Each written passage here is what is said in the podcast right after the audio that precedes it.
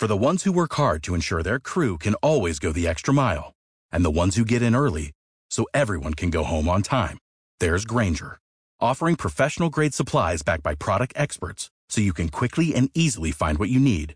Plus, you can count on access to a committed team ready to go the extra mile for you. Call, clickgrainger.com, or just stop by. Grainger, for the ones who get it done.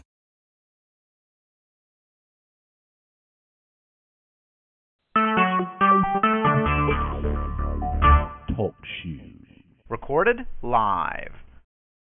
Hey guys, it's uh, Chris McCombs here, and I have uh, my friend Eric Anderson here with me. And uh, we're the subject today is going to be uh, presuppositional apologetics, and uh, I kind of want to start by reading a passage out of the Bible, uh, the book of Ecclesiastes, which I think is probably the most philosophical book of the Bible, and uh, really pertains to this subject uh, in a lot of different places. Um, but uh, this verse here, Ecclesiastes 8:1, it says, "Who is like a wise one, and who knows the interpretation of a thing? A man's wisdom makes his face shine, and the hardness of his face is changed." That's a very good question. Uh, who knows the interpretation of a thing? And also here, uh, Ecclesiastes 8:16 and 17, it says, "When I gave my heart to know wisdom and to see the task which has been done on earth, even though one sees no sleep day or night, then I saw all the work of Elohim, that man is unable to find out the work that has been done under the sun." For though a man labors to seek, yet he does not find it, and even though a wise one claims to know, he is unable to find it. What do you think about those passages, Eric?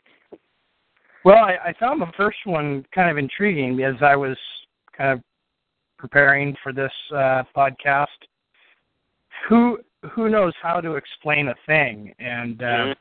You know, as we get into talking about Van Til and presuppositionalism, which mainly started with uh, Cornelius Van Til.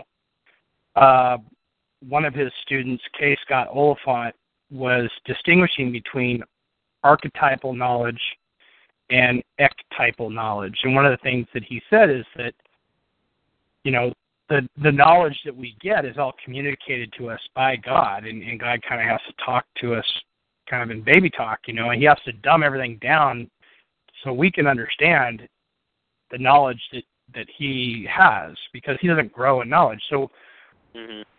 what kind of stood out to me, and that's called ectypal knowledge, the communicated knowledge. But you know, but how it, it kind of goes to that idea of special revelation. How do you explain what's been revealed to somebody that's never experienced that special revelation? And and then what you know, there's some questions around special revelation. You know, like what um, you know, how do you know it's from God, and and how do you um, explain that the revelation is valid? I mean, what, what are the criteria that makes revelation valid? So those are questions that we can kind of pursue mm-hmm. uh, later on. I think there's a that's the great thing about the Bible is you know somebody like Solomon can say very little and then it says a lot. So oh, yeah. Well, kind of my history with this is uh, I took a logic class in uh, college, and it was an elective. I didn't really know what to think of it, you know, going into it. Uh, and basically, it ended up being my favorite class I've ever taken in my entire, you know, school career. Um, I actually failed it the first time, and it, it wasn't because like you know I, I wasn't showing up or like the usual stuff. It was because like it genuinely like I was not mentally I did not expect this class to like challenge me intellectually, you know. There's no other mm-hmm. class that ever done that, you know, in the public school system. You know what I mean? Oh yeah. This class this class, man, I mean it's it's no I mean logic's no joke. So I No. I uh failed it pretty heavily pretty hard the first time and then over the summer I took my logic textbook and I literally went through the whole thing like with a notebook wrote everything down, went through every uh, you know example, did every uh, problem in the book, and then I retook the class again, and I basically got the best grade in the class. Like I became obsessed with this subject.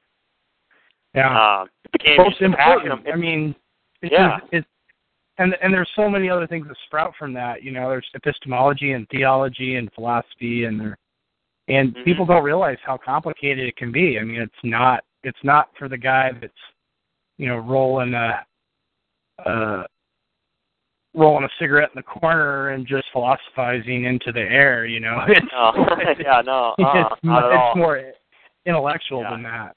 You know. Well, so yeah, it became, it became a passion of mine. I've been studying it ever since. You know, outside of outside of school.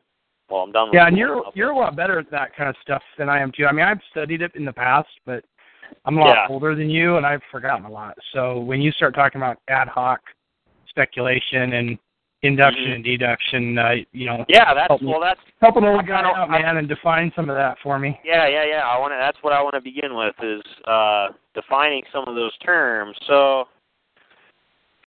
let me see here. Hold on. Okay, so I could start off with. I guess we'll just start off with epistemology. So Oh yeah, the simple one. Yeah. So epistemology, this is just a definition from Merriam-Webster. It's quote the study of a theory of the nature and grounds of knowledge, especially with reference to its limits and validity.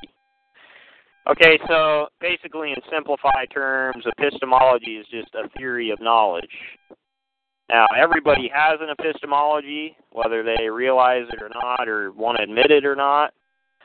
Uh, basically, epistemology is just like your worldview. It's your your framework for interpreting reality. You know, yeah.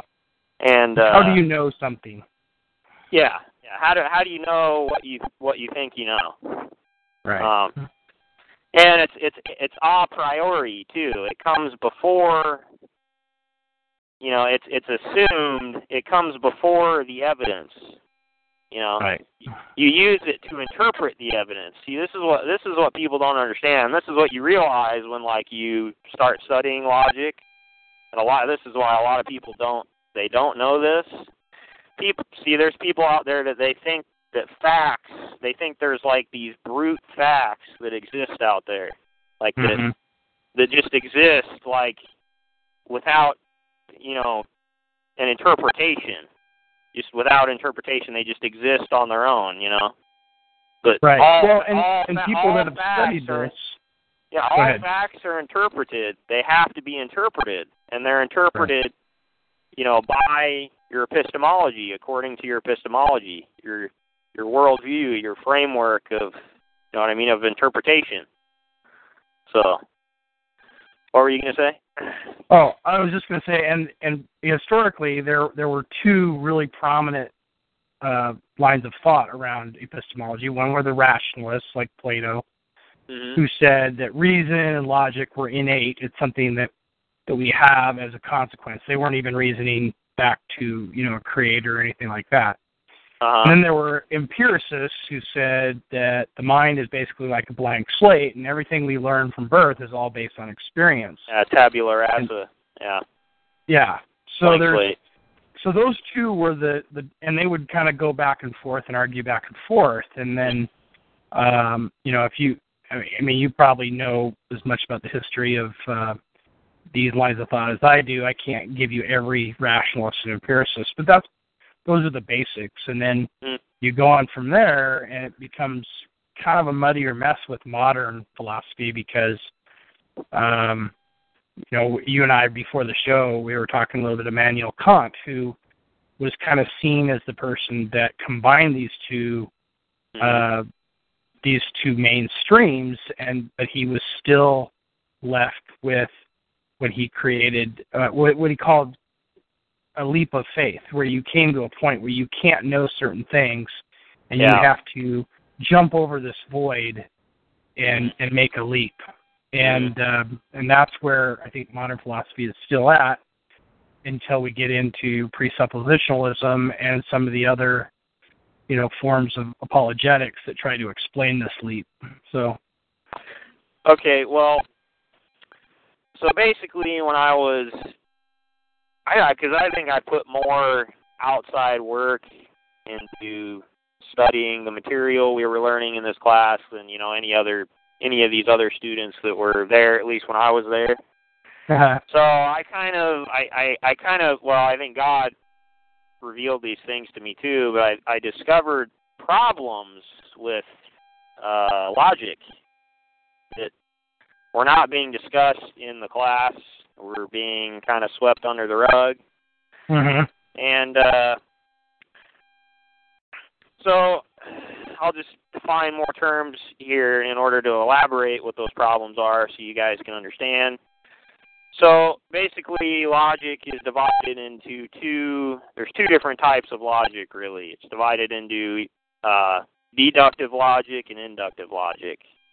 Um, now, a deductive argument. And here's just the direct quote right out of my logic textbook that we used. It's one in which the premises, which are the statements offered in support of the conclusion, are intended to guarantee the conclusion, which is the claim to be supported by the premises. Now, if the form is valid, then it is necessary that, if the premises are true, then the conclusion is true also. By virtue of its form, it is necessitated or it has to be true. So, to give an example of of that, it'd be like your your first premise. You'd be like, all all trees are plants. Yeah, that's your first premise. Your second premise would be like a, you know, whatever example of a tree, or yeah, whatever example of a tree. A, we'll just we'll just symbolize it with a. You'd be like a is a tree. So then, what would your conclusion have to be? Well, it'd be it'd be A is a plant, right? Right. It would have to be A is a plant. It's necessitated. You see, there's no there's no new information or new content being added from the premises to the conclusion. See how it's forced? Mhm. The the truth the, the conclusion is forced by the premises, the truth of it. So that's deduction. Now, the other I guess school you could say is is inductive or induction. Now, an inductive argument is, and here's just the direct quote again, one in which the premises are intended to make the conclusion probable without guaranteeing it. So, an example of that would be like all the swans I've ever seen in my life were white, therefore all swans are white. That that'd be an example of induction. Okay, so to give another definition that we're going to be using a lot throughout this is uh, presuppositions. Now, here's just the definition of those from Merriam-Webster. It's quote to suppose beforehand, to require as an antecedent in logic or fact. Now, presuppositions are your, your basically your base premises that make up your epistemology. They're that are also a, a priori. They they come before the fact. They they have there there's nothing supporting them outside of themselves. They're just assumed. You have to assume them to proceed with your argument. Okay? You have to assume assume their truth. Did you understand that? Yeah. Yeah, they're just so basically uh in in deduction you you deduce from uh, I guess another another term that you could you could call them are just axioms. And uh yeah, they're they're basically well I actually have I think I have a definition of that too. Let me see. Yeah, axiom. An axiom or post, postulate as defined in classical philosophy is a statement in mathematics often shown in symbolic form that is so evident or well established that it is accepted without controversy or question. Thus, the axiom can be used as the premise or starting point for further reasoning or arguments, usually in logic or in mathematics. The word comes from the Greek axioma, quote, that which is thought worthy or fit, or, quote, that which commends itself as evident, Okay, so the point of all that, defining all those terms, was basically I started to realize that um, in all deductive arguments, even though you know you, you can have validity in, in deductive arguments, you can have uh, you can have validity as opposed to inductive, where you can only have you know quote unquote probability. Uh, your first premise in all deductive arguments is still assumed. And I just found this very revealing how I mean my logic textbook would just straight come out and just say this, you know. Your pre- the first premise is always just assumed. Yeah. I just found it I just found it amazing that my my logic we, you know we never talked about that in class like that was never that was never something we talked about, you know.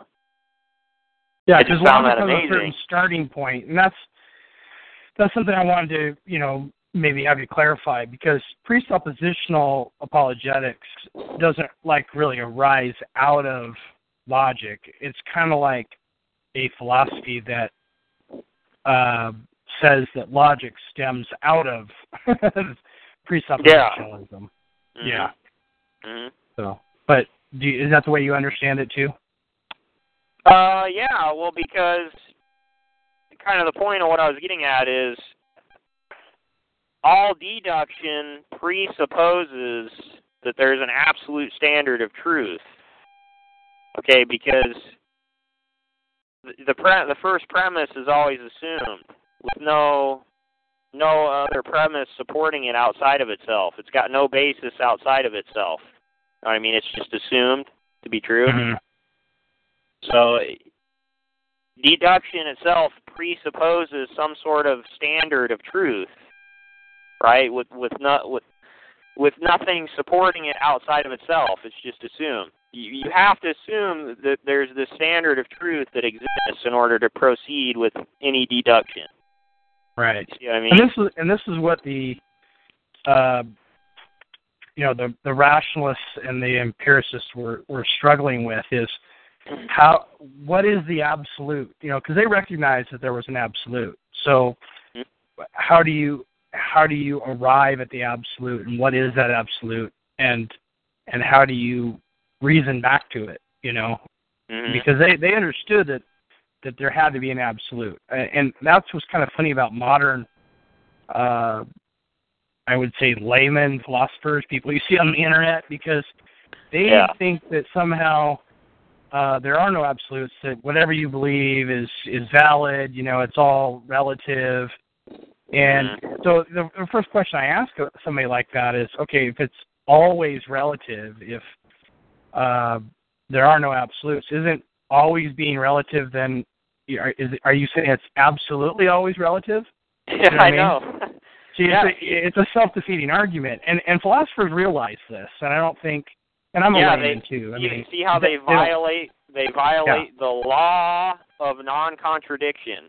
right? Okay, it's an actual law, and if you deny the law of contradiction, you actually affirm it because Right. by denying it, you you ref, you contradict yourself. See what I mean? Yeah. You actually Yep. affirm the law. So where Right. what are where do these laws come from? Because Yeah. you know, and all, and if if you're going to use any any logic, deduction or induction, you have to presuppose these laws. These laws are a priori. They come before the argument, before Right. all the evidence, before all So the question is, are we just recognizing and making them up to define a chaotic universe, or are these things non uh, unviable or un um, yeah, unviable. Yeah. yeah, uh, so that they are you can't violate them. Right. Right. uh, so that uh, they are endemic in in the whole universe, you know, or or are we just making them up? And that's the I think that's the argument that the atheist makes, you know. So well, well we're just you know making conventions to explain a chaotic world. That's that would be their explanation. But we'll see that in a little bit why that doesn't work because Yeah. um, there are some really strong arguments against that just being convention. Yeah. Well, I'm gonna read something here. I'm gonna find. Just gotta find it first. So I kind of want to go over. uh Basically, I, I did a thesis. I, it was actually in another. It was in. A, well, it was. A, it was a actual. It was a speech outline in a in my speech class. I did Uh-huh. in school, but it was on basically induction and uh, how all induction is formally fallacious. Um, and this is kind of how I. This was kind of my road to discovery, discovering presuppositionalism. Is first I figured out that induction is just completely useless. It it just absolutely fa- You can't derive any knowledge whatsoever out of induction. And it also am- amazes me how this is not discussed in logic class, even though, I mean, it literally, basically, the logic book tells you that induction can never guarantee the truth of the conclusion. It just ma- it just makes it quote unquote probable. You see Yeah. that? Okay, right. Well, and, and my limited knowledge of logic is there's there's valid arguments in the way they're constructed, not in whether they're true or not. So validity all doesn't mean true. Validity, but validity only can only has to do with deduction. Oh, really? Okay. Yeah, because validity is literally defined. Well, let me, let me. I'll just read it here. A valid argument is a deductive argument in which the premises succeed in guaranteeing the conclusion. An invalid argument is a deductive argument in which the premises fail to guarantee the conclusion. Right. More formally, a valid argument is one in which it is necessary that, if the premises are true, then the conclusion is true. right. Which Oh, that's, what, what, I, what I'm expressing is it doesn't it doesn't state it doesn't give any indication that it's universally true. It's it's just it makes the argument valid and it's a true argument, not that the, not that the conclusion is truth. Does that make sense? Right, right, right. Yeah, it says Yeah. nothing about the the truth values of the statements themselves. Exactly. But but if you do have uh, uh, true premises, it follows necessarily that you would have a true conclusion if you reason validly. You can't have uh, true premises and a false conclusion if you reason validly. I believe that is correct, if I'm remembering right. Um, yeah, you can't have a valid argument with true premises and a false conclusion. That's true. Let me let me read more. Yeah, it says uh, third. Suppose an argument is valid and has a false conclusion. Must it then have at least one false premise? Yes. If it had true premises, then it would have to have a true conclusion because it is valid. Validity preserves truth. That is, if we start with truth and reason in a valid fashion, we will always wind up with truth. See that? hmm Okay. So, oh, where was I going to go with that? Oh yeah, back to induction. So basically, so okay, we've established that validity only has to do with deduction. Um, basically, it's if you if you if your premises are assumed to be true, then your conclusion has to be true by necessity. Because that's the thing about deduction. It's an it's an if then. It's a conditional. You see that? hmm Yeah. It's if this is true, then th- then this is true. It's a it's a forced conditional relationship.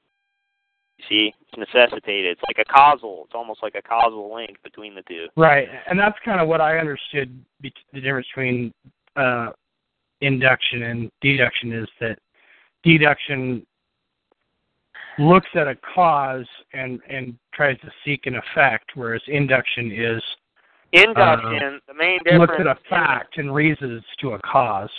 Yes, yes. Induction. The main difference is there's inference involved. hmm And the problem is, is it's always, it's always invalid. It's always unwarranted inference because the premises never guarantee the conclusion. hmm You're you're kind of always reasoning backwards to try and find Yeah. the cause. With, So- with no certainty that that that the cause um, is effectual, and this and this touches science too, because that's kind of what the scientific method is. It's all based on induction, really. It, it, it is, and you never hear that discussed either. no, you don't. And you know, I and and people that don't know me, I mean, you know, I'm just a voice on a on a talk show right now, but you know, my training was in biological sciences and and you know, they don't really discuss the philosophy of the scientific method or they just do so briefly.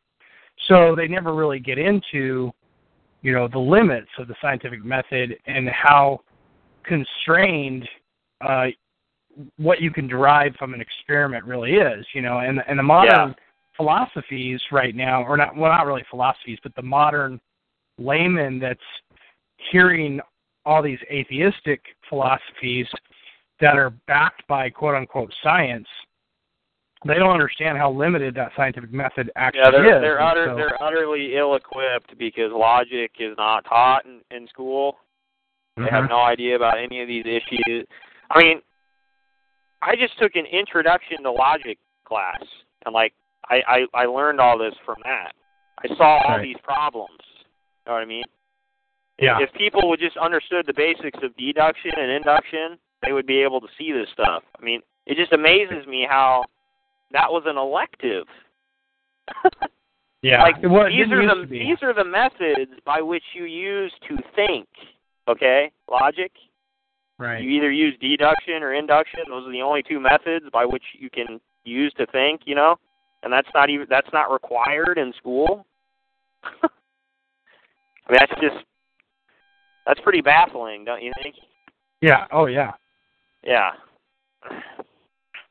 So, and Well- we should also distinguish. I mean, because we we kind of jumped right in and just started about logic, but um, people should know that logic it covers a lot of ground because usually logic is concerned with argumentation and Yes, classification of arguments, Yep. but it can also be used in a mathematical sense, where Yes. you know, and that's where that's where you know when I took a course on logic, uh, it was mostly centered around arguments and what makes a valid argument and what's a fallacious argument. But That's there is what I have a, to do it, yeah. a, a course in logic that, and that's probably one you took, where it's like, you know, more mathematical, where it's uh, A and B, uh, you know, equals C, that and gr- you know, that grows out of it because math is based on the laws of logic. hmm Yeah, I, I, I uh, later on I went into symbolic logic, and that's what that was. You you just symbolize, you know, like logical arguments with with you know letters, and then it's it looks it literally looks like a mathematical equation. Right. And I, and I should have been a little like bit that, more yeah. clear because there's a because what we were talking about was more of informal argument, and then uh, there's a symbolic logic that is more you know based in, in mathematical, and there's a mathematical logic too. But um, you know there. So if you go into study logic, you're in for you know a mind blower because it's not just you know learning. No. Okay, well this is a circular argument that that's just Yeah. a very you know Mhm. s- small small portion Mhm. of what what is there. Um, it's it's Well- a field of study all itself, really. The main point though is that all those later things they build upon these These, These- premises. yeah these foundational concepts. Yep. You know, uh, which they don't even which people don't even know because they don't teach them. Right. But so back to the scientific method and induction. Uh, well, here's another thing people don't realize. Um, induction is always formally fallacious because it's always invalid. We establish that because the premises never necessitate the conclusion. And they also, well, it's also uh, formally invalid because it commits the formal fallacy known as the affirming the consequent fallacy. Uh-huh. And I'm just going to read that right out of the textbook here. Fallacy of affirming the consequent. Now here's here's the fallacy in uh, symbolized. So one, if A, then B. That's your first premise. Two, B. 3, or so 3, A. To show that this form of argument is fallacious, consider the following counterexample. 1. If lemons are red, then lemons have a color. 2. Lemons have a color. 3. So lemons are red. Okay, so basically the fallacy of affirming the consequent it goes like this. If this is true, then that is true. That is true, therefore this is true. And this literally is what the scientific method is based upon. To give you an example, to be like, if Darwinism is true, then we should observe homology in species. We do observe homology in species, therefore Darwinism is true. Another example, if gravity is true, then when I drop this cap, my water cap that I'm holding, it should fall to the ground. I dropped it and it fell to the ground, therefore gravity is true. The problem with this is is the premises do not necessitate the conclusion. There could be an infinite number of other explanations for why this cap fell or why you know there's homology in species. Mm-hmm. You see that? Yeah. Yeah.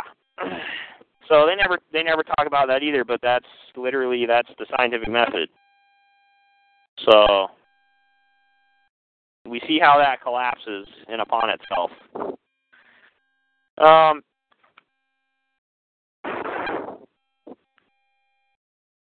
so back to my speech outline that I gave on induction. And basically, this is this is actually called the fallacy of induction. Like, there's actually, like, this is this is this is called this is actually a known fallacy. It's called the fallacy. What, of what did your professor think of your uh, your paper? My speech professor? Yeah. Oh, dude, he was he loved me, man. He like he was I blew his mind, dude. He actually like seriously asked me if I was like gonna gonna go into more schooling, like at at, Uh-huh. at the end of the class, you know. I think he he wanted me to because he was like so impressed with me in that class. I used, I keep encouraging you to do that, man. I think you should. Yeah. But so anyway, uh I said, what is the fallacy of induction and how is it committed? So I first said that there's no way to deductively justify induction itself, which there isn't. You can only justify induction inductively, so it's it's circular. Um like I said, it's it's always formally invalid. So there's no way you you can't deduce you know, you can't deductively justify induction. Do you understand that? Yeah. Okay. Now, all induction relies upon the presupposition that you can, quote, infer truth. Um, now, people will try and argue and they'll say, well, this is how we know induction is true. It's by our observations, right? Right. Well, the observations themselves do not establish the validity of inductive reasoning except inductively. So it's circular. Because the observations do not necessitate induction. You see that? You understand give that? me an example. Okay, well, observations they're they're particulars, correct? Right. Can a particular ever establish an absolute? I don't believe so. Well, there you go. You understand now? Yeah. Well, and and this is the type of reasoning I use with with people that uh, want to deny. Well, I, well, hold on, hold on. Let me let me just Okay. say one more thing to make it more simple. So, Sure, induction in induction to to simplify it even further, you're going from a particular to an absolute. Right. See that? Whereas in deduction, you're going from an absolute to a particular. Now, the thing Yeah. about the thing about that is the particular in your dedu- in your deduction is inclusive within the absolute. So there's no new content or information being added from your premise to your conclusion. See that? Yeah. For, There's no Oh, there's I no unwarranted inference being made between the two. Whereas in induction, you're trying to use a particular to establish an absolute. You're trying to use a small sample to establish a, a general conclusion from that small sample. You see that? Yeah, There's and this an is un- what you'll there's an typically find. I mean, I think it's interesting what you're explaining because I think this is what you typically find when Mhm. people try to or uh, uh, argue these moralities from anecdotal evidence. Well, you know, I I know these uh, this gay couple and they're very loving to each other, and why can't you just let them love each other? Oh yeah. You know? and then and then the, Yeah. their moral absolute is well, it's not hurting anybody, um, so you know that makes what they're doing okay, and and this is the morality they create based on induction because what they're saying is well it it's not hurting anybody in that instance, so therefore right. it the the moral absolute is that homosexuality is okay. Exactly, And, but uh, that's it's invalid because your particular can never establish an absolute. It's Right. the same. To put it another way, uh, to use other terms that will mean the same thing. So there's just descriptions and there's prescriptions. Okay. Mhm. A description, you're just describing something that is. Right. A prescription, a prescription is something that ought to be or should be. It's an absolute. It's a universal. See that? Right. Can a description ever establish a prescription? No. No. No. I didn't know. I thought you were talking rhetorically. I didn't know you wanted me to answer. yeah. Well, well, it was rhetorical, but but yeah, no. Well, anyway, uh, so to give you another example, since you asked about the observations point, um, so back to my swan example. So all the swans I've ever seen in my life are white. Therefore, all swans are white. That would be that would be me using observations inductively. You see that? But is that Yeah. valid? No. Another example. Here's what science does.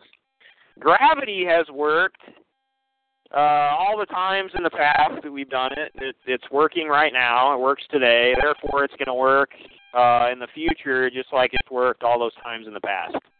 So we're going to establish a law based on our particular observations about it. Is that valid? I used to use that argument with my with my students. Uh, I would say, you know, because it was it, it applies to evolutionary arguments too, which is well, dinosaurs are extinct. Okay, so you went down to South America and you looked behind every tree and guaranteed that there wasn't like a little tiny two foot, you know, Uh huh. foot tall dinosaur hiding behind a tree that you didn't observe. So how can you make that categorical statement? No, you You know, can't. it's based on induction again. You know, it's just Yep.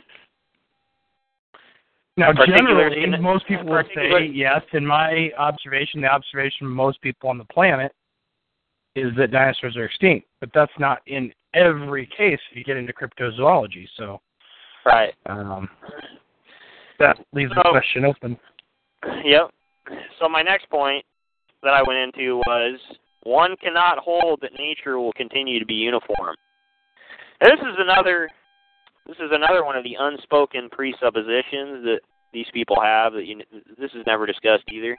They have the presupposition that uh, nature is uniform. There's this uniformity in nature, Right. and this this this this is the this is a foundation of induction. You know what I mean? Right. because it, it presupposes that nature is going to be uniform, but there's no way to establish that inductively. So it's just circular. Right. The Well, like back to the right back, now. back to back to the gravity example. So just because gravity's worked the same way in the past, all those times in the past, and it's worked the same way today, that means it's going to Mhm. work the same way in the future. Right. But that's how that where- inference isn't necessitated. See that? What guarantee do you have of that? Right. Because Exactly. How do you know that nature is going to remain uniform? You You're only have that, that. through the presupposition of a Christian God. That's the only thing you have. Yes. So-. But- and and and this is what this is the heart of Van Til's argument. We can get into a little bit of history of Van Til because I think that's important to understand what presuppositional apologetics is. But um, but that's the heart of it right there. Is that you can't know the consistency of these laws or the uh, of nature, you know, the laws of nature being the same today as they are going to be tomorrow. You can't guarantee the existence of anything. You can't. Uh, the sun's going know to rise in- tomorrow. You can't know them inductively. Exactly. To clarify. Um, and you you can't you have no basis to say that those things are going to continue. No. Nope. Um, and that that's the that's the problem with any other form of um, worldview, really. Any other philosophy? Any other epistemology? Yep. Yep. Especially epistemology. Mhm. and because uh, and and and this is really what presuppositionalism uh, teaches because presuppositionalism ties very nicely in with, with Reformed theology for for a couple reasons. Okay, because we mentioned archetypal knowledge and ectypal knowledge, which is archetypal. Just to repeat, is basically the knowledge that God has in His being. We can't know that. It's just kind of assumed that He has knowledge that we don't have because Yeah. He's God. He knows everything. He doesn't grow in knowledge. He just knows everything. right. And then there's the ectypal knowledge, which is the knowledge that he is trying to communicate to us, but that has to be uh, kind of dumbed down because he can't communicate his archetypal knowledge perfectly. That's you know he has to kind of reveal to us what what he wants us to know. And then there's this idea. The third concept is this relational knowledge, which is our understanding of what he is communicating and that's where the some of the flaws lie. But what the Bible communicates is that there are different modes that he communicates this relational knowledge. One is through the creation, and that's what you're talking about right now. Is that through these consistent laws and the constancy of of uh, nature and physics that we see God in creation, and that that is what the atheist is faced with every day is this organization and co- constancy in creation. And that was what formal apologetics was really based on uh, before presuppositional apologetics. I mean they had uh, you know the argument from creation and, and these classical kind of kind of arguments Mhm. and then also the idea of special revelation, which is, you know, that God actually wrote these things down through people for us to to know. So there's this kind of this em, empiricist and this rationalist part. You know, one is that he does it through experience and what he wrote down, these propositions that he's written down for us, but also through this innate nature we have to recognize a God in his creation. So Right.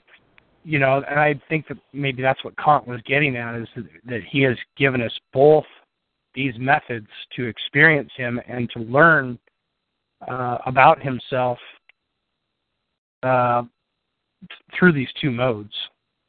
That makes Yeah, sense. kind of, kind of to comment on that a little bit. Uh, I would kind of disagree. Uh, well, I, I would clarify what I, what I, at least what I believe on that. I believe that God can't reveal the totality of His knowledge to man for obvious reasons. Yeah. But He can. What He does reveal to man, it can have the exact same meaning between what He intended and what man understands about what He revealed.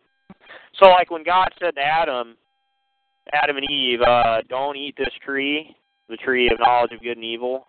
Right. Like Adam and Eve could understand that meaning of what he said in a in a univocal way between you know God and and them. Like Yeah. it had the same meaning between them both. There wasn't some they there wasn't some faulty understanding on their part where they couldn't they couldn't grasp it because No, God is so I don't big. think that's what the reformers were saying. I think Yeah, they I were mean- distinguishing between okay, so there's a level at which no man has any conception of what God knows. And then Mhm. he is trying to communicate or he is communicating a certain level of that knowledge that we can never know Mhm. and they're distinguishing between him communicating that and then us receiving it. So it's not that we don't understand it, or even that it's um, you know garbled in its message, but Yeah. they're just they're just distinguishing it like good theologians do. They're just drawing a a small distinction between the communication and the communicate the communicatee. you I know. mean, to kind of further illustrate, I guess that um, would be like, how does your child understand what you're saying to it when you're when you're teaching it language? Mhm. Like, how does a child ever learn? How does it ever pick up on on language? Now, how does a child ever learn language from its parents? I mean, how does it ever how does it ever pick up that the sounds that its parents are making like relate to these this this universal meaning behind it? You know what I mean? Mhm. And actually, how does it, how does it learn that?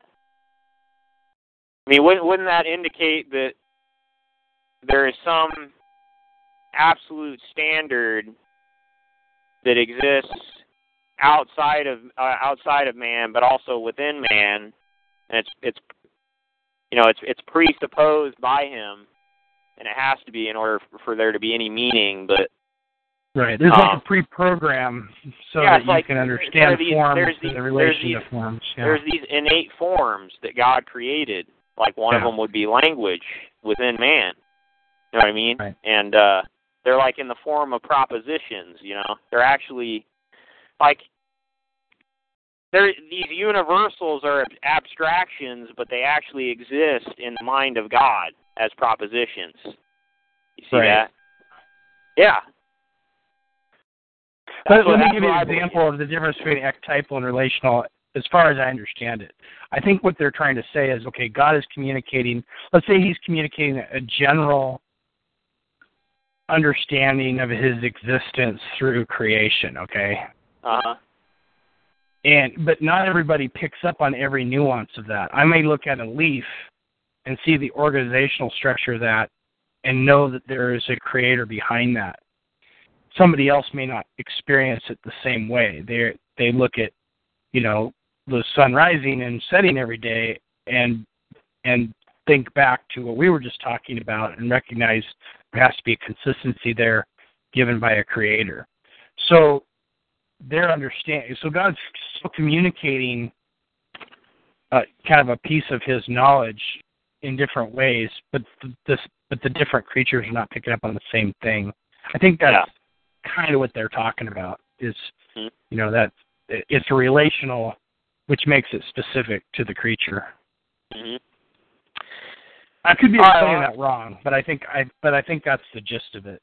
So I kind of want to get back to my induction sure, go ahead. um, just so the lay people listening really get this. But uh, so, so we established that they ha- they hold to the presupposition that nature, the uniformity of nature, uh, it's a, it's completely unwarranted, and they have no way to justify it inductively because it's invalid and circular. So we established that. Well, th- well, they'll they'll try to defend that.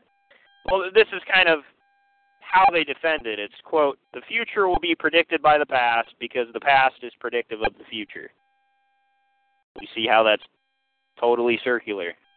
Yeah. Um, they also hold to the presupp- presupposition that there is even that there's truth to be had in the first place. Right. That's the thing about all, all logic. Like I said, deduction and uh, it presupposes there's there's tr- there is truth. See, what I mean, there's this absolute standard of truth that's a priori. It comes before all logic. It has actually has to precede logic. You can't argue from logic and get to truth. You have to argue from truth just to get to these laws of logic, just to get to logic. You see that? Yeah. Yeah. Well, and this is what this is what Van Til was trying to show, and, and this is actually the criticism of Van Til, which is also his strength. He's saying all reasoning moves in a circle, and that's that's Yes. how because he recognized that he recognized that somebody was going to come along and and criticize him because he's saying, well, God exists, therefore there's reason, and then we try to comport reality with this reason and that shows us that God exists. But he's saying that everything revolves in a circle like that. It's not fallacious. It's just it it just is because that is Yeah. uh the extent of our ability to get at that knowledge of God. And Mm-hmm. uh, so, but that's also a criticism. They're saying that, uh, and I, you know, I, I I think I told you earlier I was listening to an R.C. Sproul where he, he was showing this criticism, and he's saying that that that classical apologetics is trying to say, well, you know, we are rationality is assumed, and uh, therefore we can, uh, you know, move from rationality on. And, and it was kind of funny because he was saying that. I was thinking, okay, but how do you assume rationality without assuming somebody gave you that rationality? You know what I mean? It always takes it back to Van Til's argument, and he, I think he had a hard time explaining it without re- Well, refuting of course he himself. did. I it mean, was kind of How funny, could you yeah. possibly? I, I it's just bizarre how he could even criticize him on that point of circularity when all arguments reduce to circularity. You, Yeah. it's just there's there's unjustified circularity and there's justified circularity. right. And the only the only justified circularity is if you have this omnipotent and omniscient deity that revealed, you know, certain axioms to you or knowledge to you, and then you deduced from those axioms. I think where people like. Sproul are are straining at gnats here, what they're saying is, is they're assuming a starting point and then proceeding that doesn't assuming that doesn't assume God exists. It's just it's a starting point and then it proceeds linearly to the conclusion that God exists. But but you know, it, it's still it's still a problem because you're still assuming at a certain point in in your logical argument. So, you know, he's saying you're like, for instance, he he's been accused of uh, assuming the autonomy of self when he's saying, well, okay, maybe I'm assuming autonomy of self, but then I'm proceeding linearly to the conclusion that God exists, and then I realize I don't have autonomy of self. So um, he's saying that is not reasoning in a circle. And I think Van Til would come back and say, well, those assumptions have underlying foundations, and those have to be considered. Then you would be reasoning in a circle. So, you know, Well, I mean, he's using the laws of logic in all of his arguments. mhm. I mean, he's how can he know anything? How can he justify any knowledge whatsoever? right. I mean, it all comes back to the same. There's only one thing that solves this. You know. Right. Now, just just for people listening, I think just for a second here, Chris, um, and I'm not trying trying to derail you, but uh, people should know that um, uh, Cornelius Van Til came out of Westminster, and, and he, you know, we should give some recommendations on on reading material, and one of them that I don't actually recommend is actually, unless you have some knowledge already of philosophy and logic and and theology is picking up a book on Van Til and just diving in.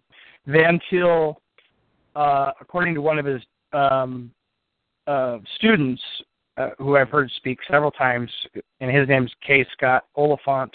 He's out of Westminster also.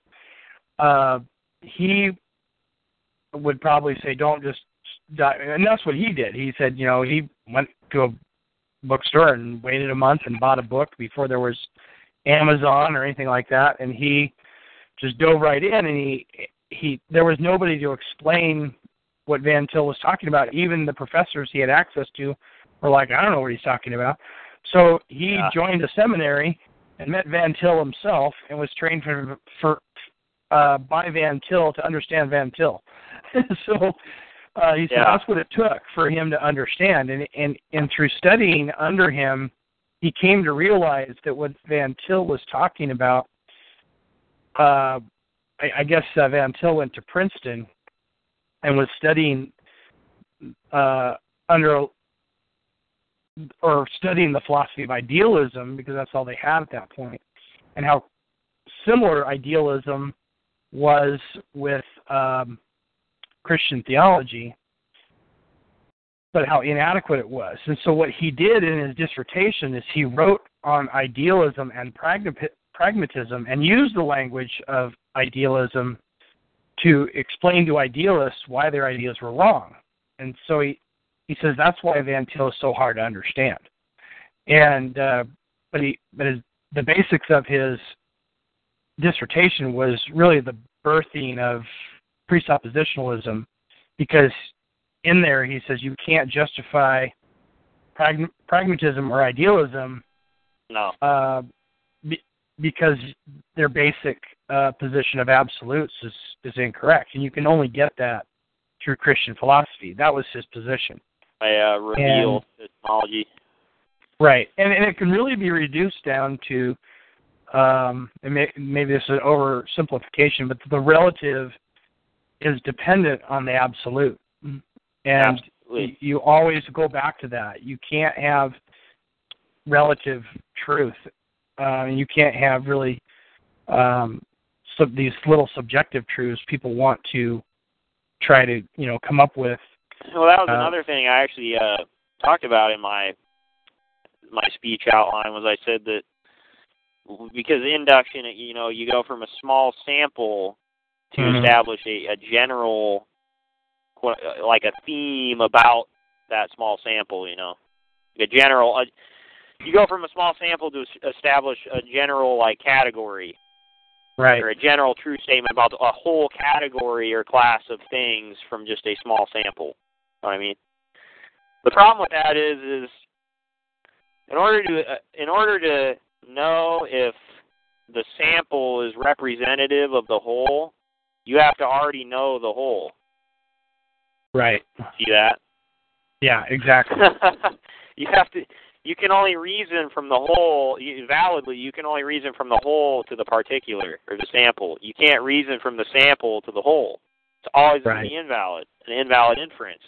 See that? right. Yeah. Now, what what I was going to say about uh, the very end there about Van Til is, if you want to understand Van Til, I recommend listening to people like K. Scott Oliphint or Greg Bahnsen. I, I was, And I was going to mention Greg Bahnsen. Greg Bahnsen is excellent. I would definitely recommend him. yeah, Uh, and and I would get books on Bahnsen before I would buy something by Van Til, mainly because Yeah. Bahnsen understands Van Til, but he He communicates it in a down. far, yeah, a far yeah to more, the level of yeah, of a layman, yeah. And that's really what is practical for most people is understanding how presuppositional apologetics can really be used to help gird up your faith and combat some of these uh, modern secular arguments that are really not very good, but they sound good and they're repeated so often. Um, but with a little study and a little bit of uh, working it out on your own, you can use these arguments to great effect to Yeah. you know defend the faith, and that's really what apologetics is all about. Mhm. So I'm going to take it back again. I'm sorry, I'm, I'm not trying to it's derail you. right. It's all right. I'm I am actually almost through it now. But so uh, another point I raised was the, there's this is another actual fallacy. It's called the naturalistic fallacy. It's also known Mhm. as the the is ought fallacy, Uh huh. and it goes back to you know the descriptions versus the prescriptions again. Uh huh. Now, I actually wrote, yeah, a descriptive is or an are versus a prescriptive should or an ought. Mm-hmm. Okay, simply describing something that happens. Uh, I'm in I'm using the gravity example in this in this. Simply describing something that happens like gravity not only does nothing to say why it happened, but does nothing and can do nothing to say why it should happen. You see that? Yep. hmm So uh, another example. So just because the sun came up today and all my days in the past does not mean it ought or should come up tomorrow and there is no reason for it to unless we've already presupposed a uniform nature that we can provide no justification for inductively outside of a circular one or we just assume it's true and that's the way it and that is the way it is and take it on faith, which is what they do. Yeah. So now another another now to address the claim even even my logic textbooks make makes that in, in, induction can give you probable knowledge. This is this is extremely dishonest. that my the my logic textbook would say this because if you investigate this, this this doesn't hold up either. It, it, let me just read this. So, to address the quote probability defense, I'm going to quote uh, an actual logician. This is a this is a guy I would recommend. You probably haven't heard of him. His name's uh, Vincent Cheung. Nope. He's probably one of my favorite authors uh, on this subject. He's written a few books on it. Uh, I have two of them. One of them's called Ultimate Questions. That's really the one where he really focuses on presuppositionalism. is very good. It's where this quote's going to be from. And then I have another one that's just systematic theology. It's just like you know his theology, etc. Okay. But uh, so he talks about the probability uh, claim here. He says some people try to rescue induction by saying that although it cannot conclusively establish any proposition, at least it can establish a proposition as, quote, probable. But this is both misleading and false. Probability refers to, quote, the ratio of the number of outcomes in an exhaustive set of equally likely outcomes that produce a given event to the total number of possible outcomes. Even if we grant that empirical and inductive methods can discover the numerator of the fraction, although I deny that they can even do this, to determine the denominator requires knowledge of a universal, and omniscience is often necessary, uh, it is necessary, to establish this. Since probability consists of a numerator and a denominator, since the denominator is a universal, and since empirical and inductive methods cannot know universals, then to say that induction can arrive at, quote, probable knowledge is nonsense. Even apart from other insoluble problems inherent in empiricism itself, an epistemology that is based on an empirical principle cannot succeed since empiricism necessarily depends on induction, and induction is always a formal fallacy. On the other hand, deduction produces conclusions that are guaranteed to be true if the premises are true and if the process of reasoning is valid. Although rationalism is less pro- popular, it is a tremendous improvement over empiricism because it reasons using deduction instead of using empirical and inductive methods. But still, Rationalism cannot succeed in establishing a true and coherent worldview, and we will briefly, okay, and then he goes on. We will briefly examine some of its problems. Rationalism selects a first principle, or as in geometry, begins with one or more axioms, and deduces the rest of the system from it. If the first principle or presupposition is true and the process of deductive reasoning is valid, then the subsidiary propositions or theorems would all be true by necessity. A main problem with rationalism has to do with how it selects a first principle. If the first principle is self-contradictory, there of then of course it must be rejected. But even if the first principle is not self-contradictory, it must also be self-justifying to avoid the charge of being arbitrary. Yeah, there it is. That's devastating, isn't it? Yeah. I mean, they, there's no way to get around that. Just trying to look something up here. So that's basically the crux. Uh, well, I mean, even of deductive arguments, because well, hold on. This this this go this comes to the issue of the infinite regress. So I have a little excerpt here I'm going to read on this. So it says, uh, any belief that you hold to must boil down to our our belief system or simply our ultimate authority. This can be explained with equations or simply letters. Take any of your beliefs, grass is green, the sky is blue, etc., and let that be represented by the letter A. How do you know A is true? You would state because of B. How do you know B is true? I know because of C. Eventually, your knowledge claim must prove itself out. Let's say C is where your claim ends. If you can't prove C to be true, then you don't know anything at all. Your ultimate authority, your belief system, C, must prove itself out, and it will be a necessary and an unavoidable circular argument. When it comes to knowing anything at all, we must have all knowledge, or have revelation from somebody who does know everything. Otherwise, something could contradict what we think we know. No person has all knowledge, but people do know things to be true because they have revelation from God Himself, who does know everything. This is how we solve the issue of an infinite regress, which would make knowledge impossible. Yeah. So, you're still there, right? Oh yeah, I'm just listening. Okay, okay. So he goes on. He says, oh, well, he says no other belief system can make sense or justify knowledge. Only Christianity can make sense of it. God is the only being who can and has revealed. All other belief systems borrow the ideas from the Bible to argue against the Bible, which just shows they do know God in their heart of hearts. Proverbs 1 7, Romans 1 18 through 21. Now I will explain possible responses unbelievers may have about avoiding the problem of an infinite regress.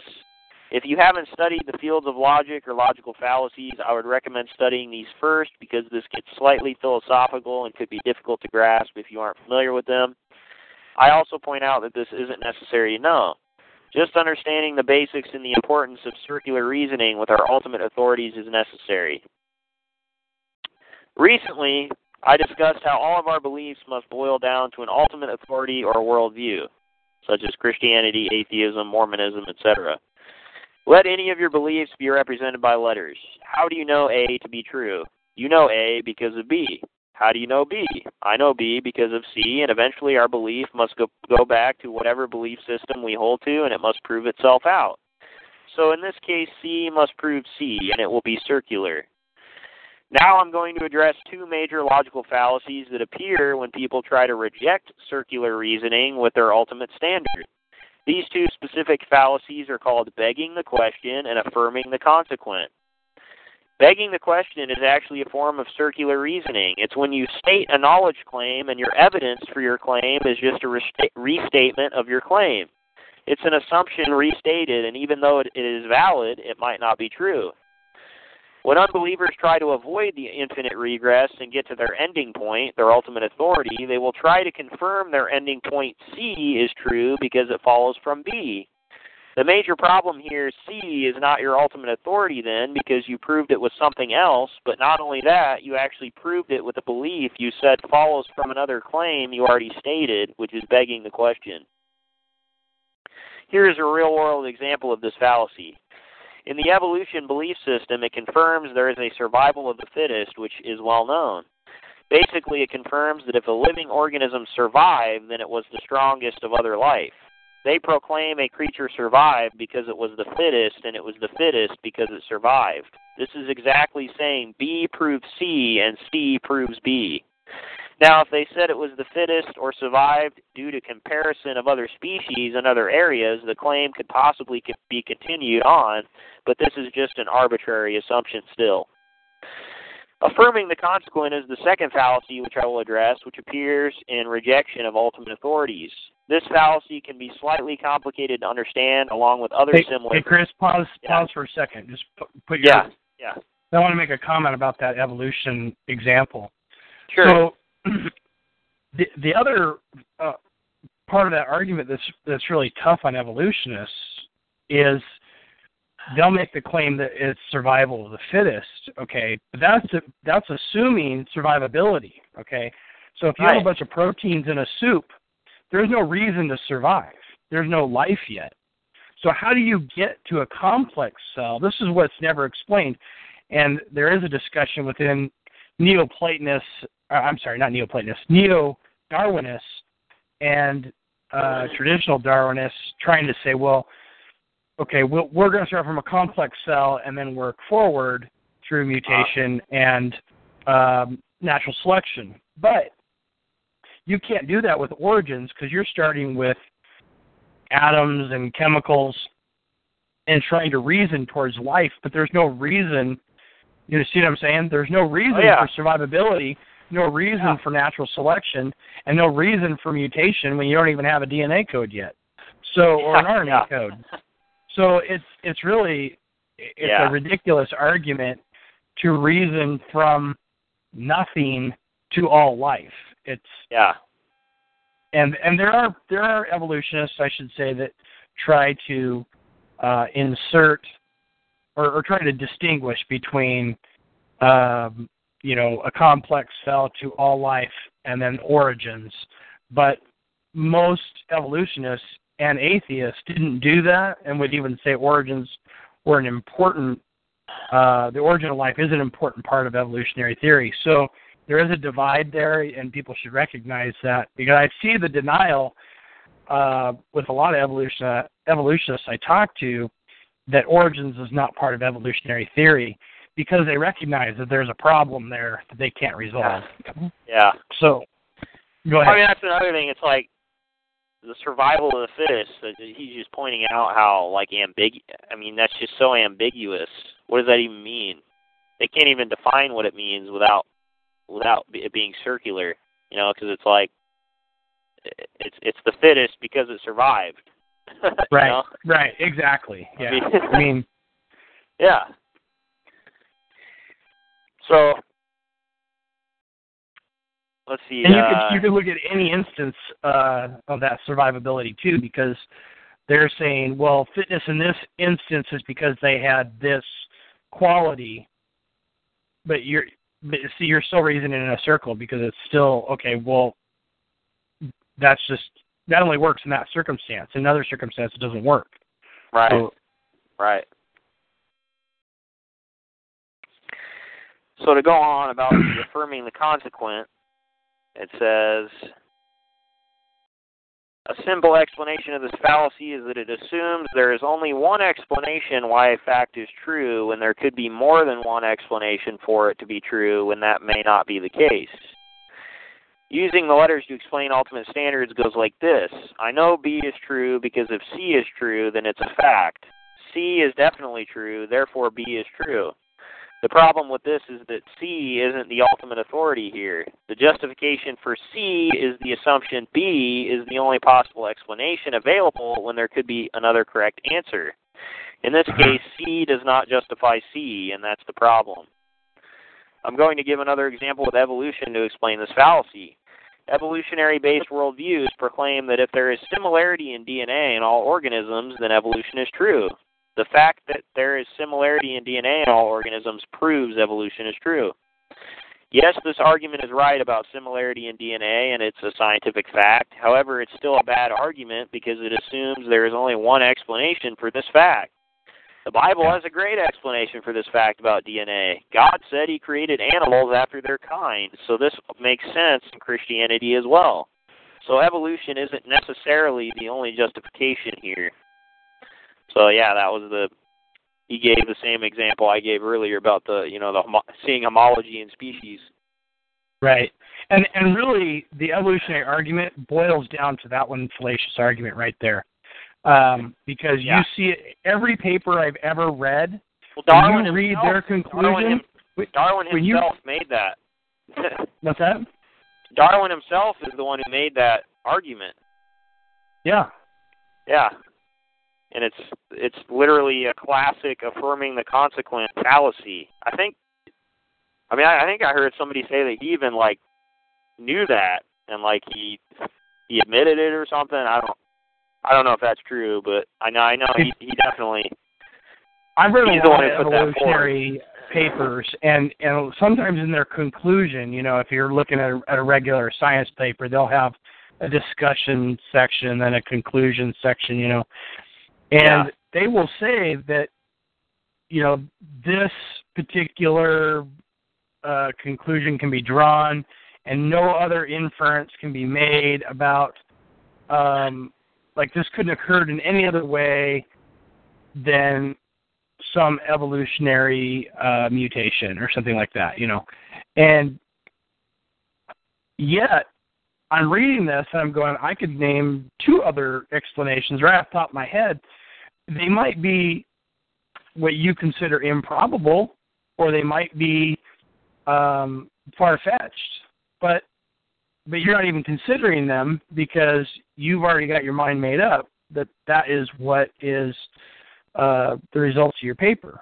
You know, and so they do this time after time after time. And people that write scientific papers aren't necessarily good philosophers, and Yeah. uh, they engage in fallacious arguments all the time.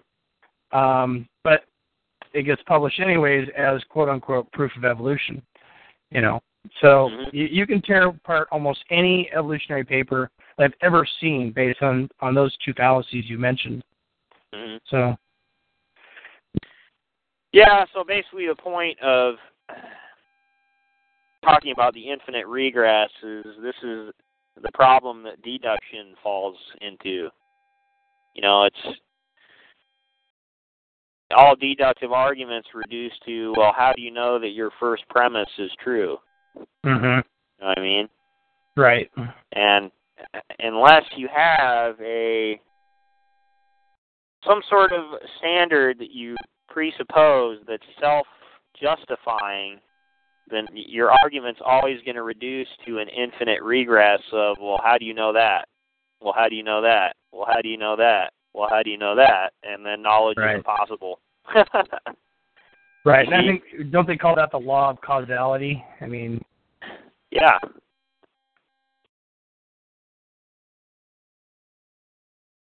that you either have an infinite um, re, re um, Regression? regression or you Mhm. have an uncaused cause. Right.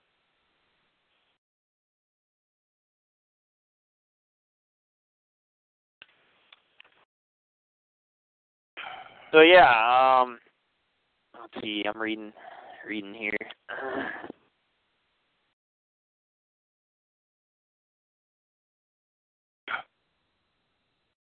I'll just read it real quick because this is what the law of causality is. Is the law of identity applied to action? All actions are caused by entities. The nature of an action is caused and determined by the nature of the entities that act. A thing cannot act in contradiction in contradiction to its nature. Mhm. Hmm.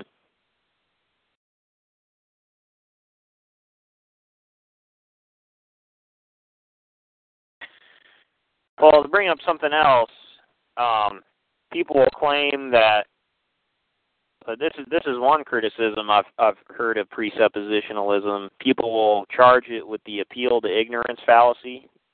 Mm-hmm. You know what that? Do you know what appeal to ignorance is? It's basically, you know, if Um, no, I don't either remember that one. either this hasn't been proved wrong, therefore it's true, or Oh, okay. or uh there's actually two forms of it. Let me just go to it in my logic textbook here. Uh, yes, appeal to ignorance, ad ignorantium fallacy. Yes, involves one of the following: either a, the claim that a statement is true, or may be reasonably believed true simply because it hasn't been proven false, or b, the claim that a statement is false or may be reasonably believed false simply because it hasn't been proven true. So they'll try to they'll try to detractors will try to criticize presuppositionalism, basically say that well, since we can't know anything, which is what presuppositionalism asserts, you know, you can't know anything with certainty without revelation from someone who knows everything. You know what I mean? Mm-hmm. Well, they'll say that, oh, well, you're making the appeal to ignorance fallacy then. See what I mean? Right. They're trying to say that, that we're making that fallacy to validate that. Well, the problem is, is that they cannot give an account for the universal, abstract, invariant laws of logic, or on what basis they proceed with the assumption that they will hold, Right. which we can in our worldview, which is consistent. You see, So, uh, to read here, it says, in short, deniers will presuppose and employ, employ the laws of logic in order to make such an accusation with no ability or basis within their worldview to give an account for such laws, which are intangible, immaterial, absolute, universal, and immutable. and their regularity and uniformity. Right. So to even make that charge against us, they have to presuppose the laws of logic, which they can't account for, which we can't Right. account for. I mean, it's just yeah.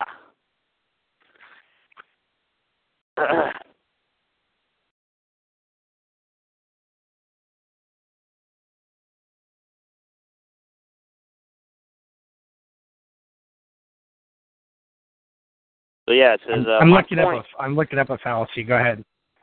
says uh my point is simply that if we are having a logical debate about worldviews, we must first be able to account for our ability to use logic according to our respective worldviews. If I allow you to use logic before you account for your ability to do so, then I lose the debate at the outset. Again, I never said that atheists cannot or that I will not allow atheists to use logic, simply that if I allow you to use it in a logical debate about worldviews without first accounting for it, for logic, then I lose the debate at the outset. Not only do I allow atheists to use logic as if it were up to me, but I demand that they use it when driving a car, when operating on me, when building my house, etc., etc. Yeah, I mean, this is the point of presuppositionalism. It gets right to the, it, it cuts away all this evidence.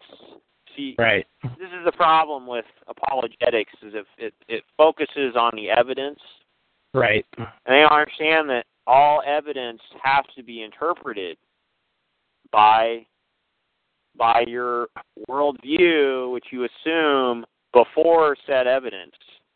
So we Yeah, I I agree on- with that, and I We would need also to- qualify that. But go ahead. yeah, we need to we need to focus on the foundational basis because if we if we get into an argument or a debate with an atheist ab- about evidence, it's never going to go anywhere.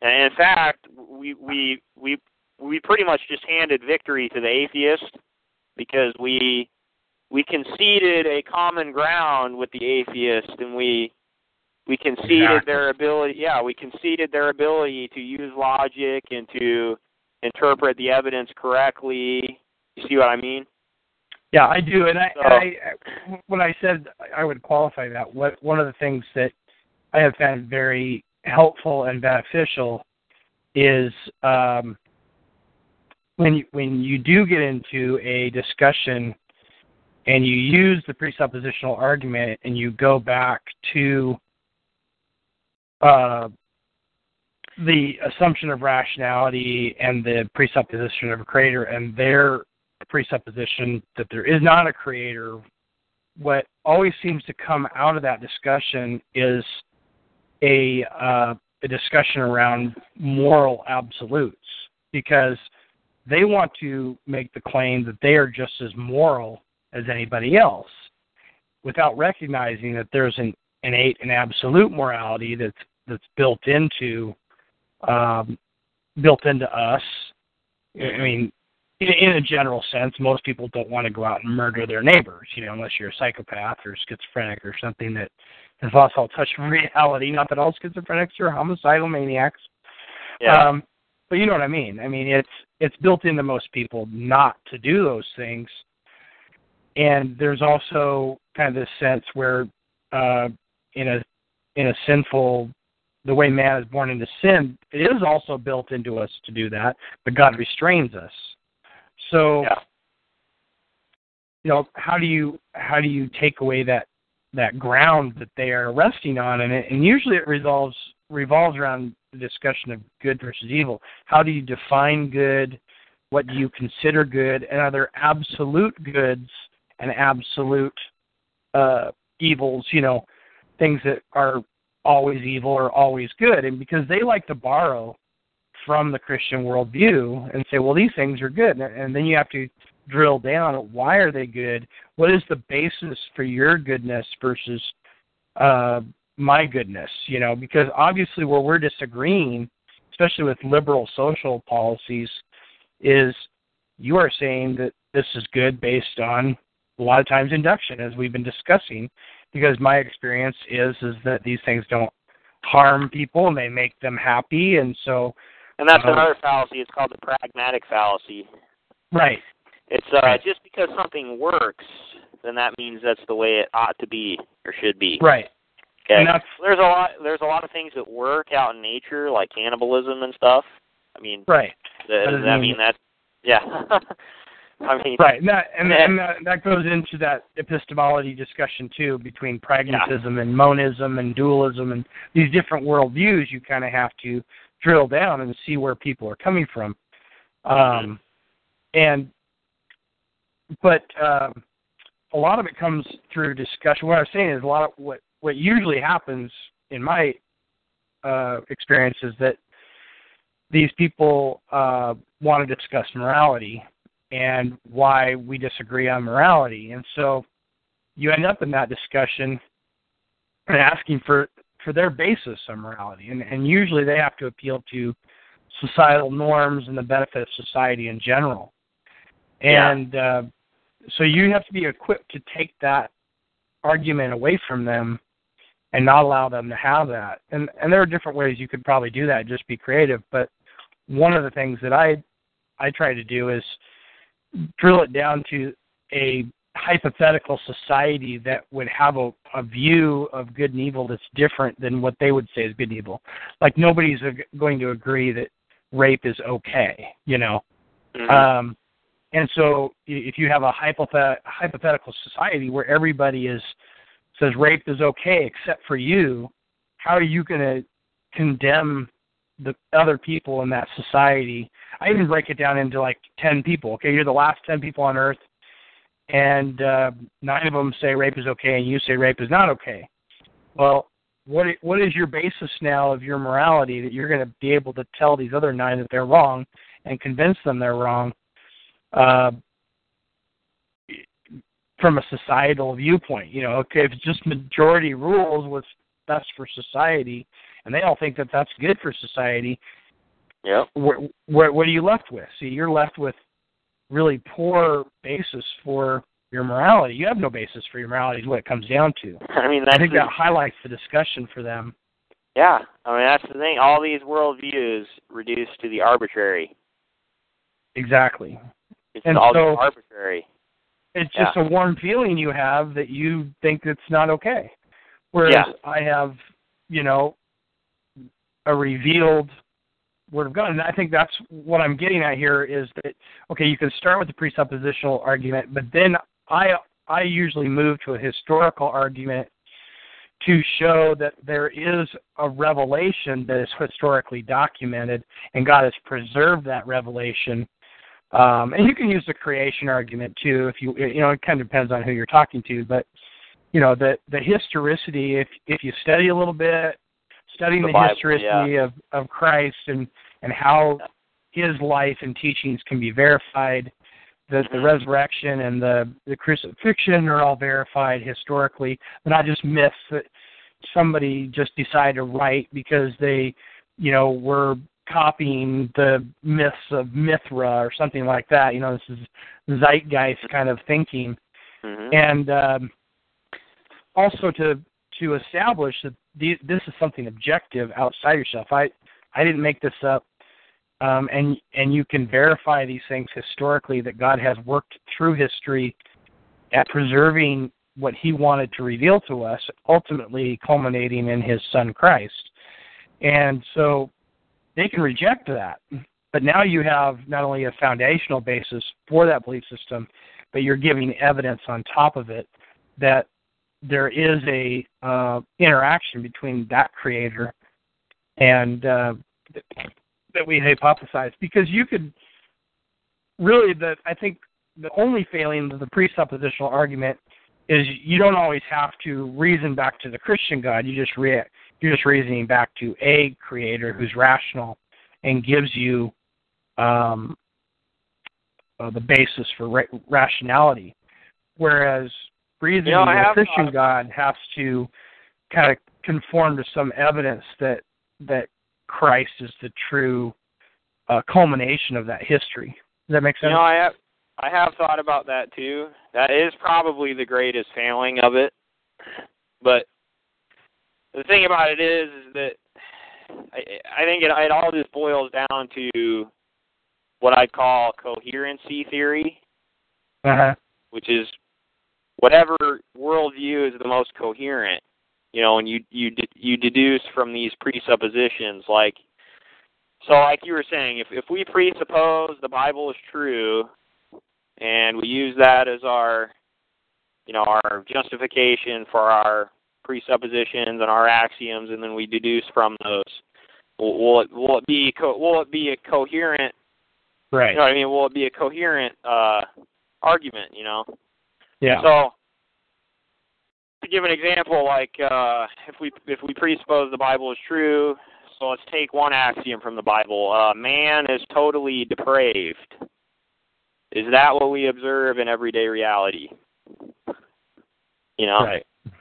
I would say that's I would say that's definitely confirmed by our everyday reality. You know what I mean?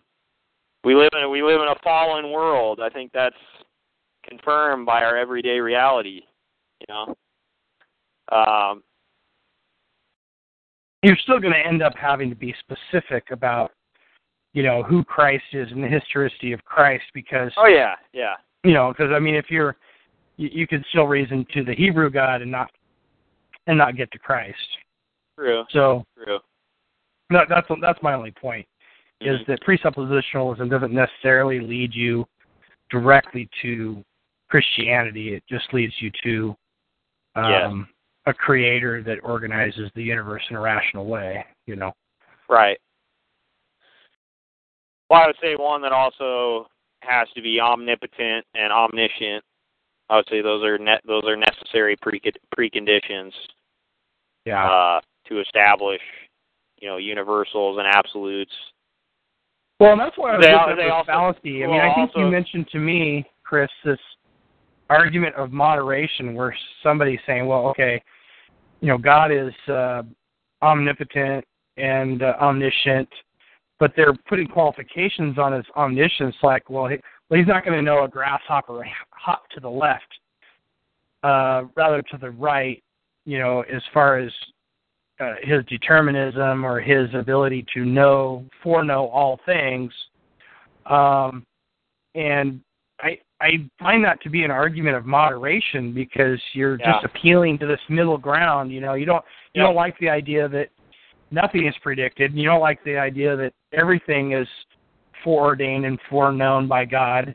Mm-hmm. So you're gonna you're you're gonna take this position that okay, well, um, some things are foreordained, the important things, but not the little things.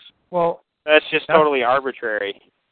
It's mean- not arbitrary; it's it's a fallacious Yeah. argument that's Yeah. well known in logic. So Yeah. uh, I'm uncomfortable with those kind of appeals to the middle constantly, and um, yeah, you there's can't no use that as, justification as for any doing kind that. of determination of truth. yeah, Um, there's no justification for doing it. No.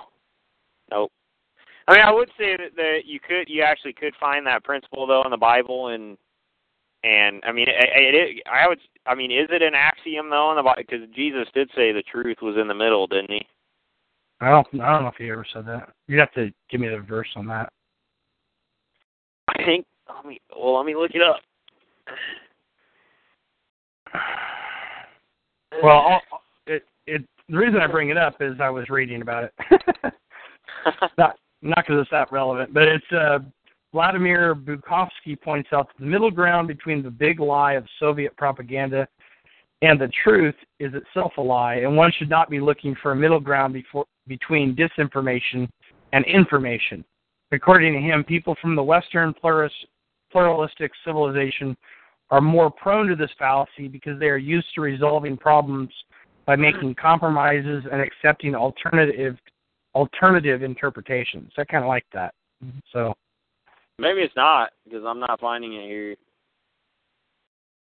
So yeah, I guess I guess it's not. I thought it was, but it doesn't mean not. that it doesn't mean that there's never a compromise between two views, but it doesn't I know that. it doesn't yeah. it doesn't Yeah. mean it, it's not an axiom to say No. that because we have these two extreme views, there must be some kind of truth in the middle. That's not always Right, going to be right. the case, and that's yeah, why you can't you can't use it as any kind of standard. Um, No. No.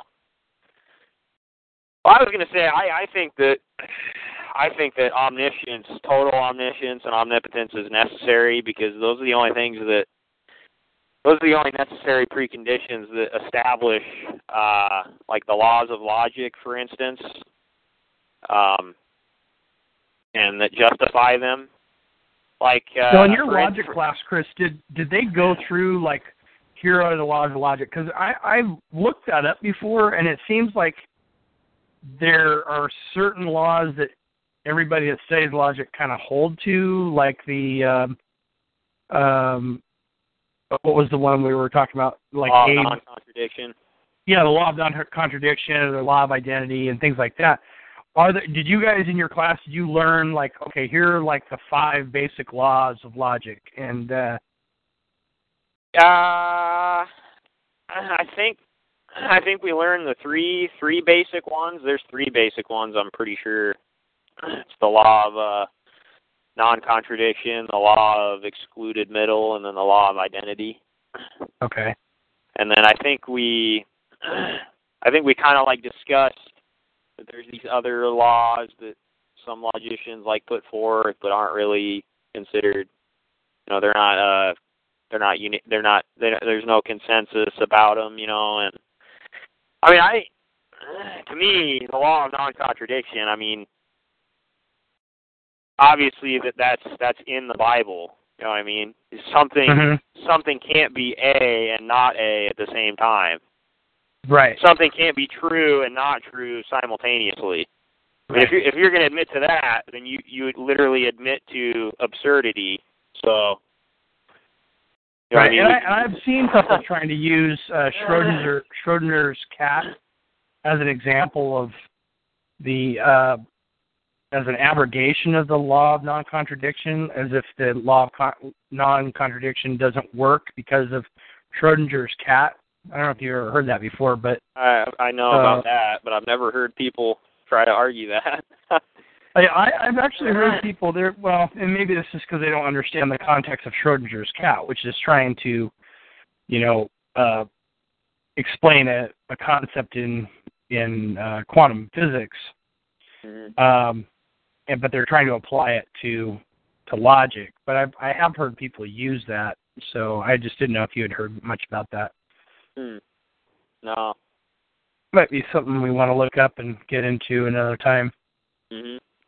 Um, one of the things I did learn from Greg Bahnsen uh, is this this myth of neutrality, though that Oh, he's yeah. saying that you you Uh-huh. now. I mean, first of all, we want in this modern day we hear a lot of argumentation of both uh, left and the right and conservative and liberal about well how government should be neutral and nonpartisan and yeah. uh, you know, things like police force.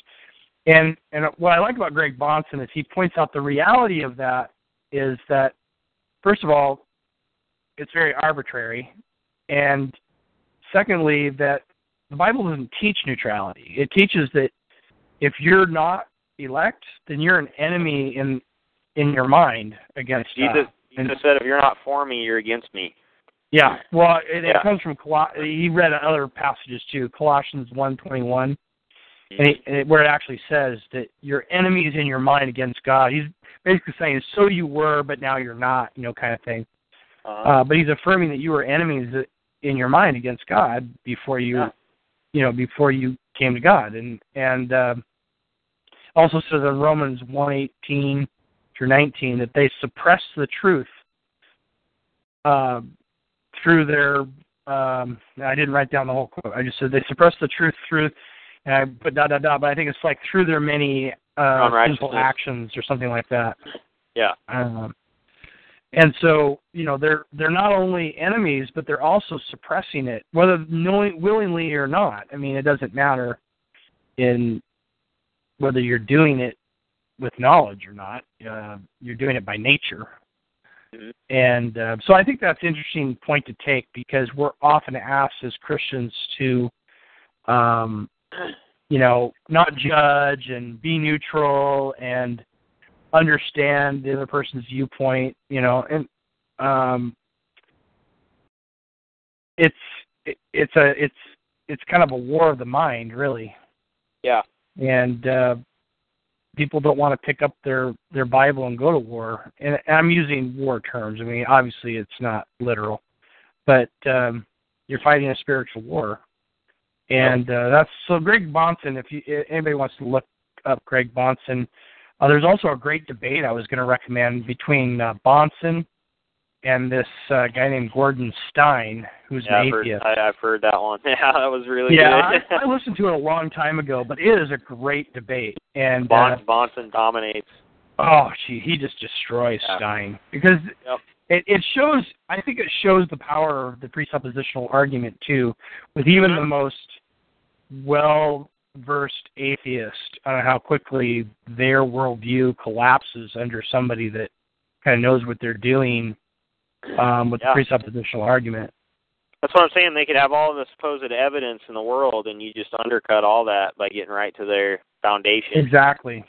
And I think from a um, evangelical standpoint, you know, it's not just about winning the argument, and that's why I think that you know you should be well versed in the historical arguments too, so that Yeah. if God is using you to uh, bring that person to Him, that you have uh, the ability to do it, you know, and you're able to not only communicate your worldview, but you're also willing to communicate the historical Christ, and then also communicate um, how how one can uh, come to Him, you know, and show them the Roman road and and things in the Bible that they need to get started.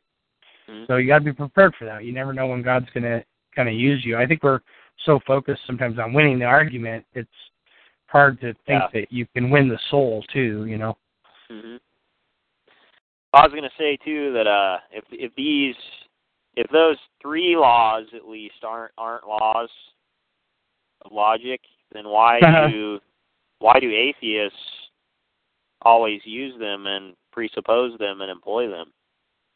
Yeah, Except they- it, They except they can't account for them. You know. I've seen Bahnsen I mean, kind of address that materialistic view because how do you have immaterial concepts in, in a, a purely material world? I mean, um, Yeah. it doesn't explain the immaterial at all. It doesn't explain how you can have laws of logic to even begin with.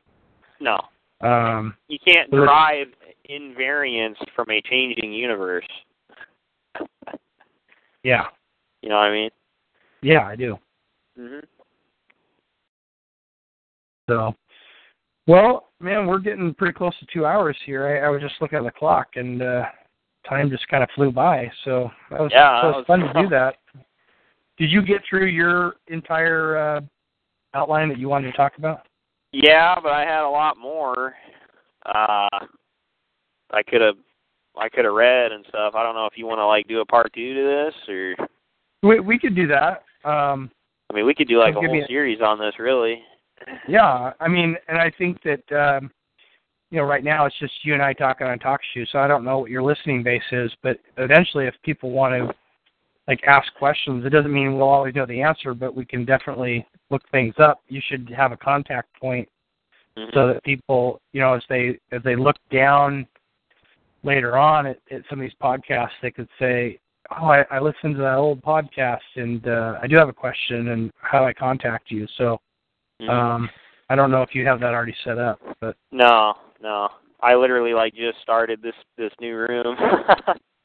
well, you know, and I, I mean- was also thinking that um, this know, room you and I wasn't even really this room wasn't even really designed for this subject matter either. So I don't know if you like you want to. I mean, we could almost like create a new room really with that we're both like uh we both Right. use and then and then just Well, you up- could you could keep this there. room, Chris, and then Yeah. because I already have another room, I'm just going to change the name and Yeah, probably I keep all my stuff the same. But then Yeah. I'll I'll set up a. Uh, it's pretty easy to set up like a Gmail account or something, and Uh-huh. uh, you know, because what I want to start doing is linking some of my Facebook groups to my new podcast, and then uh, we can link each other on these podcasts. And you know, if if uh, you want to borrow my audio and and upload it, but then we have two spots, and then you, you're not dependent on me, and vice versa. You know, if you want to bring somebody in and and do something, it doesn't it doesn't reflect on what I'm doing. So because we eventually might have different goals in mind and and things like that. So, Mhm. um, but Yeah, well, you you brought up really early on that you wanted to talk about like more like the history and stuff, and I actually had like two books that had some substantial material on that that I was going to read. So oh, we could really? do that. Okay. We, yeah, we could do that for the next one, kind of addressing the you know the evolution of uh you know these philosophies and how they basically how they fail Right. and all that. Yeah. Yeah, that's a great education too, because I just know the the basics, and then uh, Yeah. you know, also, you know, I just gave kind of a really crude uh, beginning with Van Til, but there's other presuppositionalists that should be mentioned, like Gor- uh, I think his name's Gordon Clark, Gordon Clark, he's very good. uh, He's extremely good. and uh, you know, there's so there's other people that were involved. I mean, Van Til is kind of recognized as the of the father of it, but there's other people yeah. that are involved. Yeah. Mhm. So, um, you know, I don't want to do a disservice to anybody that I didn't mention because I was mainly just talking about Van Til. Mhm. But um, so, all right, I uh, guess we'll plan on uh we'll plan on doing that then. yeah, let's do a part Uh, two, and maybe we can talk more about um, examples of. I, I think I think this was a pretty good one that established. I think we established the the basics and the foundation. You know, Yeah, I really pretty- liked pretty you well. did, You know, explaining the induction because you gave lots of examples, and that's what I was going to say is that uh, maybe in the next one we can do more examples of how to use the presuppositional argument in debate and in uh, you know kind of undercutting some of these modern arguments because I think that really helps. It helps me uh, when I hear somebody use a line of argument, you know, just um, or if I hear a debate, because then I can borrow little snippets of that and when I'm talking to other people and you know it it it kind of uh, prepares you for what you're going to meet. Yeah, rather than just if you if you know the concepts but can't communicate them that's not very helpful. Right. hmm so. All right, well, sounds good. and Thanks- uh, thanks for, uh, well, the other thing I was going to say about having two different talk shoes is you can do then um, like little um, stickies or whatever, you know, like introduction, uh, introduction uh, podcasts that leave contact information or in your show notes, Uh, so that you know if people look back on these and they want to uh, ask a question or or encourage us to go in a certain route or even have a criticism, um, you know, then then they can reach out. So. mhm. All right, man. Well, thanks for having me on, and uh, I'll talk to you soon. All right, sounds good. Thanks, man.